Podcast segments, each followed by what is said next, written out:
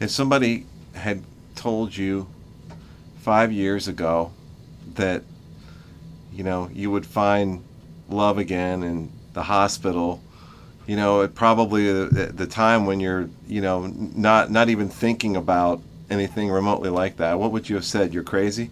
Yeah. yeah, because I said, you know, I've been widowed this long, I can might as well. Well, they say never say never. But the right person came at the right time. And he was the right one. 69 year old Anita Allen was a patient at Banner Baywood Medical Center in Mesa, Arizona, when something extraordinary happened. Anita didn't realize at the time just how much her life was about to change when a nice fellow named Sam appeared in the doorway of her treatment room. Sam's a 76 year old volunteer at the hospital. He visits patients three to four days each week and provides companionship and helps them feel more comfortable. When the soft spoken man introduced himself to Anita for the first time, he set in motion what would become another major moment, deeply intertwining the lives of both Sam and Anita with this hospital campus.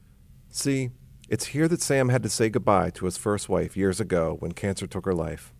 It's here that emergency crews rushed Anita's first husband 25 years ago when he suffered a fatal heart attack. It's here on this same campus, directly across from Banner Baywood at Banner Heart Hospital, where Sam's own life was saved through open heart surgery and where he was inspired to become a volunteer to help others. And finally, whether through fate or, as Sam and Anita believe, guided by a gentle nudge from the spouses they lost, it's here where they found love again. This is Banner Health's storytelling podcast, Bedside Stories, highlighting some of the most emotionally compelling experiences that take place behind the scenes in healthcare. Today we bring you episode 6 The Right One. Spend a few minutes with Anita and Sam, and you'll quickly realize how comfortable they are together. They playfully kid each other a lot, but they're also incredibly supportive. You can see it in little unspoken gestures. Anita making sure Sam has his cane, and Sam helping Anita rise from a chair. I'm not even really sure they realize this, but every time they look at one another, it seems they genuinely can't help but smile. Uh, the first day that I met Sam, he came in and he asked me what was wrong, and I said, Well, they just put a pacemaker in today. Oh.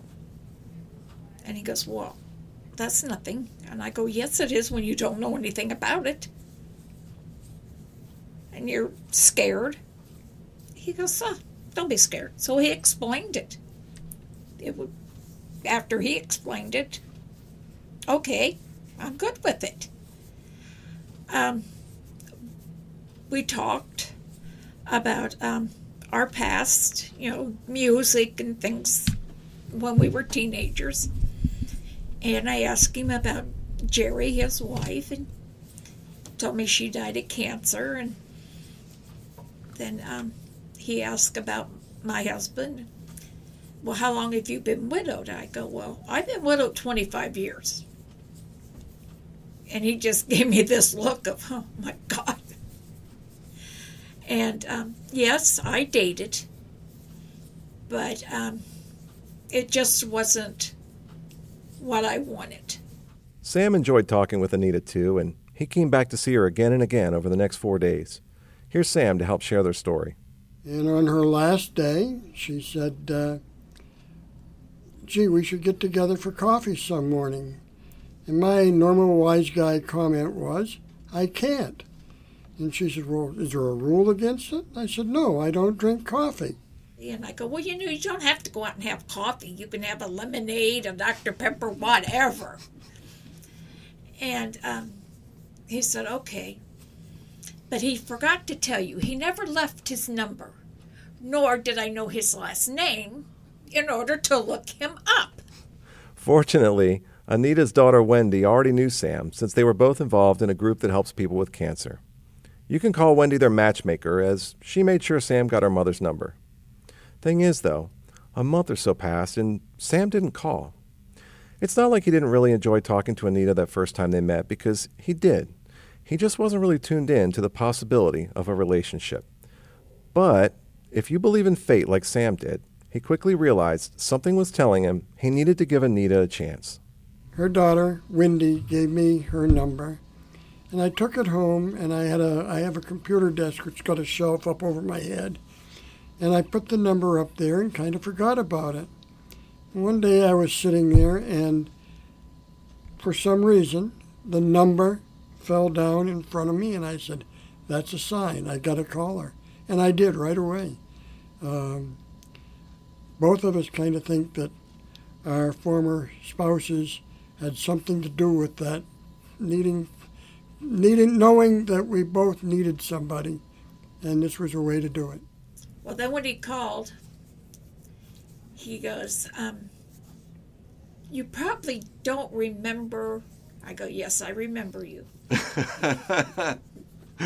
Yes, I would love to come over for dinner. And then it just seemed like every weekend I would be over, we'd do something like go on the boat ride, um, go to the Silver Star to see the Rhythm Cats. Um, went to um, the theater over in Gilbert. And I mean, I had never been on any of this. So um, it was fun. I mean, actually, we were to be friends. Right. And um, that's basically what we started out as. we went to canyon lake and rode on the dolly boat ride but we had a good time and enjoyed each other In July 2018, Sam brought Anita to a family reunion in New Hampshire. Sam's one of eight boys, and he has two sons. she was a little hesitant about going to meet all these Allens, and she had discovered that, you know, I'm kind of a strange guy, and if they're all as strange as I am, that's going to be quite a job. And uh, she found out that my brothers and my kids love her. Another wonderful moment happened on that same trip. Sam's son had just become a justice of the peace, and so, surrounded by family and friends on a warm New England summer day, Sam and Anita made it official, becoming Mr. and Mrs. Sam Allen. It's been a very good relationship for both of us. We both, having both been widowed, uh, needed to have somebody to fill in that blank space, and that's what she does for me. One of Sam's favorite things about Anita is the way she supports his work as a hospital volunteer. It's become a passion for him in recent years, and she experienced firsthand how well he puts patients at ease through his gentle demeanor and friendly nature. So I've been doing it now for five and a half years. Um, and as I said, my function is to meet with patients and just sit and talk. Never know what I'm going to talk about. And it's just uh, a good uh, fit. I love volunteering, and I figure uh, I must love it because in five, little over five years, I finally put it up to 5,000 hours, which means I'm doing close to a 1,000 hours a year. Wow. That's that's a lot of hours. It, when I stop and think about it, yeah, it's a half time job. Sam's especially well suited for his role because he speaks from experience. He suffered a heart attack in 2013 and had open heart surgery at Banner Heart Hospital. Sam was very familiar with the medical team by then, since his first wife had heart surgery here too. He asked to be treated by the same medical experts who helped her years ago. Same doctor that treated your your, Yep, your wife. same cardiologist and the same surgeon that did my wife did me. Wow. So um, it was quite an experience. But, uh, So, all in the same campus, you've had all these things happen. And is that something that you think about from time to time when you're when you're you know here? When I'm making my rounds with patients, particularly in the heart hospital, I always point out that I am, as we call it, a member of the Zipper Club, which means I've had open heart surgery. And I point out that, you know, at this hospital, it's a very successful operation and probably safer than most other surgeries. So it's a good uh, mix for me as a volunteer to tell people. And uh, I can generally, if I'm talking to patients that are going to have open heart surgery, most of them are, and rightfully so, very anxious, very nervous. And because I've been through both sides of it as a patient and as a caregiver, I love doing it with families because I know the families, and as I tell them, the caregivers are generally more stressed out than the patient. So I try to get them to relax, and generally I can. So it's just what I do, and I love doing it.